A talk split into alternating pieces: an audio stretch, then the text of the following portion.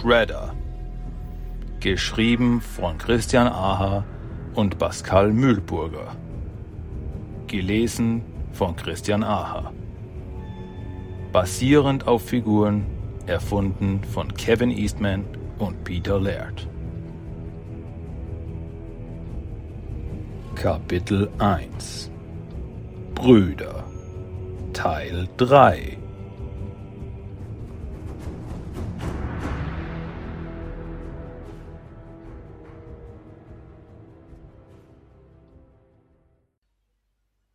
Saki reißt die Augen auf.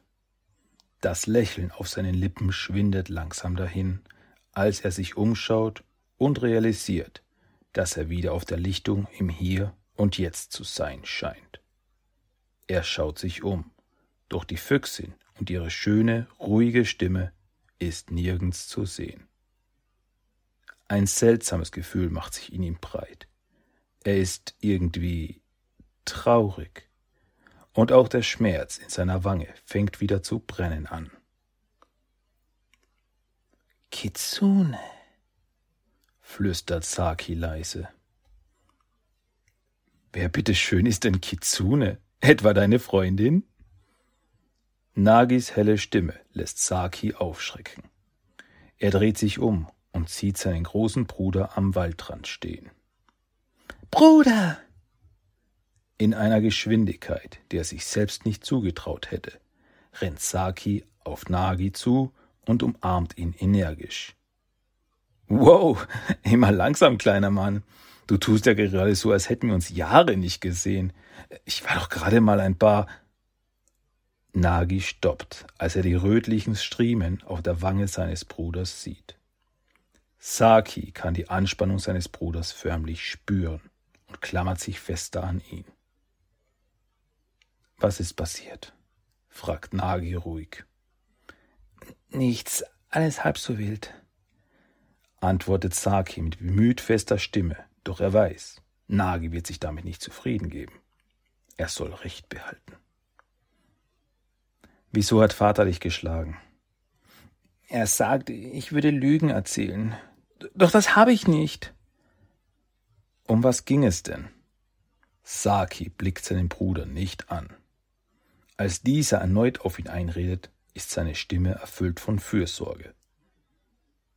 Na komm schon, mir kannst du es doch erzählen.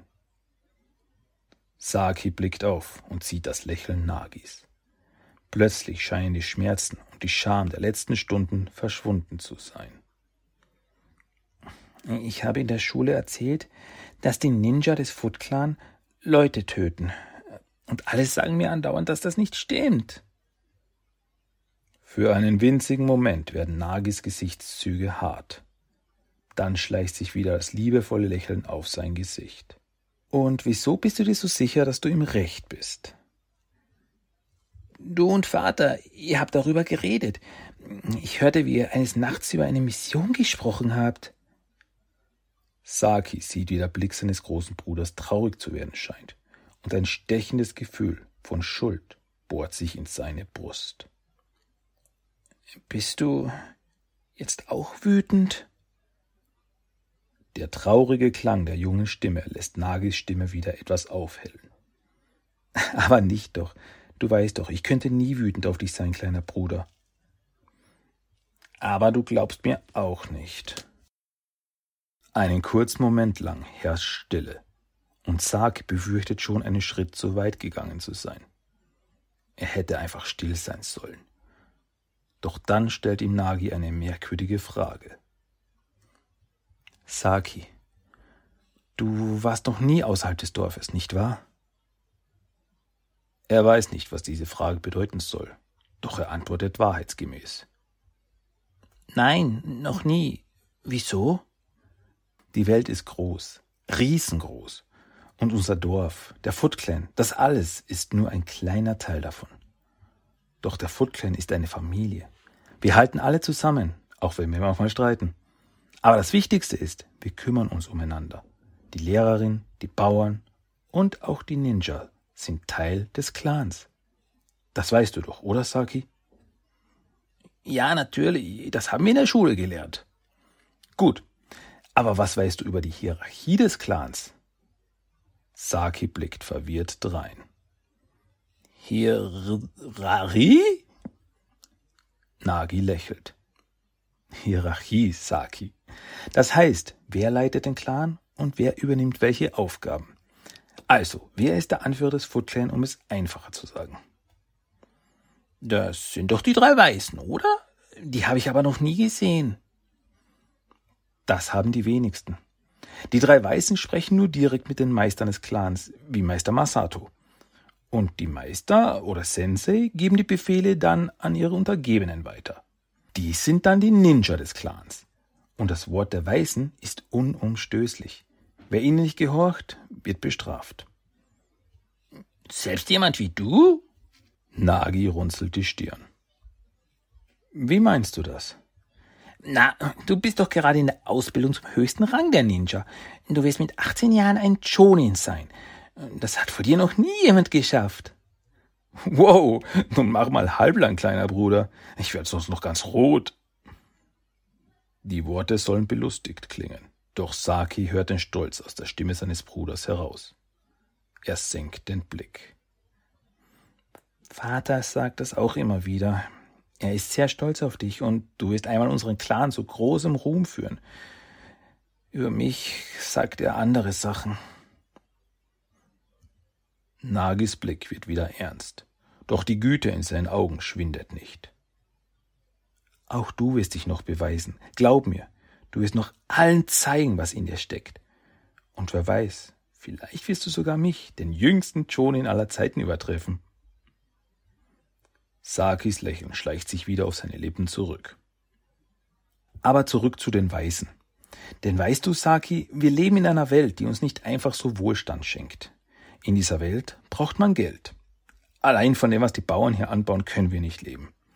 Und daher nehmen die Weißen Aufträge von außerhalb des Dorfes an. Und jene Aufträge werden dann von den Ninjern durchgeführt. Botengänge oder Personenschutz? Richtig. Aber du glaubst, da ist noch mehr, oder? Saki zögert. Die letzten Male, als er dieses scheinbar böse Wort gesagt hat, hatte den Zorn seiner Zuhörer auf sich gezogen. Er möchte auf gar keinen Fall, dass Nagi auch schlecht von ihm denkt. Doch als er in die verständnisvollen Augen seines Bruders blickt, fasst er seinen Mut zusammen. Mord, flüstert er. Und Vater und Sensei Kyota haben dich der Lüge bezichtigt. Dann muss es ja eine Lüge sein, oder? Sakis Blick wird fest. Er hat verstanden. Es stimmt, nicht wahr? Nagi sagt nichts. Er blickt Saki tief in die Augen und kniet sich vor ihm hin. Hast du. Sind schon Menschen durch dich gestorben, Nagi? Als der jüngste Jonin des Foot Clans spricht, ist seine Stimme ruhig. Doch Saki hört die Angst, die sich an die Silben geheftet hat. Ja, doch nicht, weil ich es wollte, sondern weil ich es musste, Saki. Du musst verstehen, die Weißen geben ihre Anweisungen und diese werden dann ohne weitere Fragen ausgeführt. Jeder, der mehr wissen wollte oder seine Stimme gegen die Weißen erhob. Nagi spricht nicht weiter, und Saki wagt es nicht, die Stille zu unterbrechen. Vater weiß davon. Genau wie Sensei Kyota und jeder andere Erwachsene im Dorf. Die Ninja des Foot Clans sind Killer. Ich bin ein Killer. Aber es ist ein Geheimnis, das niemand außerhalb des Dorfes wissen darf. Und auch den Kindern erzählen wir Lügen, um sie zu schützen. Doch Saki, dir vertraue ich. Ich vertraue dir, dass du niemandem erzählst, worüber wir gerade sprachen. Sonst bekommen wir beide große Probleme. Verstehst du? Saki nickt. Er weiß nicht, was er denken soll. Ist er froh, dass seine Vermutung richtig war? Dass sein Zorn auf alle, die ihn Lügner schimpften, gerechtfertigt ist? Eines weiß er auf jeden Fall. Er war noch nie stolz auf seinen Bruder als in diesem Moment. Nagis Blick wandert zum Himmel hinauf. Ah, es wird spät. Wir sollten nach Hause gehen. Aber wir wollten doch noch spielen, Nagi, antwortet Saki traurig. Nagi erstarrt. Sein Kopf neigt sich langsam zu seiner rechten Schulter und er verzieht sein Gesicht zu einer Fratze. Nagi? Nagis Stimme ist ein gutturales Grunzen. Wer ist Nagi? Ich bin der große, böse Kappa Mitsushin. Blah! Mit einem Satz packt Nagi seinen Bruder und beide wälzen sich lachend auf den Boden. Nach einer Weile, die für Saki noch ewig weitergehen könnte, legen sich beide ins Gras und beobachten den dunkler werdenden Himmel. Nagi? fragt Saki noch immer erschöpft von der kräftezerrenden Schlacht. Ja? Versprich mir, dass du immer für mich da sein wirst, ja? Egal was passiert. Ich werde immer da sein, kleine Nervensäge. Selbst wenn ich nicht in deiner Nähe bin. Wir sind Brüder, Familie. Wir sind immer für den anderen da. Saki lächelt und schließt die Augen. Doch ein Knacken lässt ihn aufschrecken.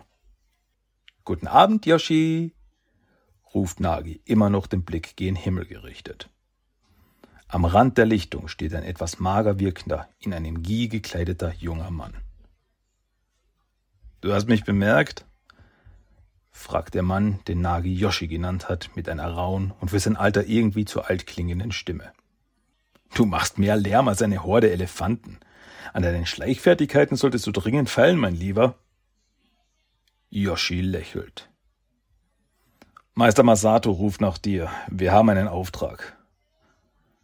Saki bemerkt den Blick, den Yoshi ihm zuwirft, und etwas darin gefällt ihm nicht. Er wendet sich Nagi zu. Musst du wirklich schon gehen? Können wir nicht noch ein wenig spielen? Würde ich gern, Kleiner. Aber Yoshi da drüben ist ein alter Spielverderber. Saki blickt Yoshi wütend an. Hey, ich bin nur der Bote. Mach mich nicht zum Bösen. Rechtfertigt sich der Spielverderber. Nagi lacht. Mich musst du nicht überzeugen, aber du hast recht. Wir sollten gehen, alter Freund. Saki sieht zu, wie sein Bruder aufsteht und zu Yoshi geht. Dieser nickt Saki kurz zu und wieder fühlt der jüngste der Orokus etwas, das ihm ganz und gar nicht behagt. Nagi wendet sich noch einmal seinem Bruder zu. Und du gehst jetzt am besten nach Hause, kleiner Mann. Alles klar? Klar, entgegnet Saki. Guter Junge, grunzt Nagi Saki in seiner Kappa-Stimme zu. Saki grinst und macht sich auf den Heimweg. Na, den bösen Blick hat er auf jeden Fall von eurem Vater geerbt, sagt Yoshi, als sie beide sich auf den Weg zu Meister Masato begeben. Ja, zweifellos, murmelt Nagi.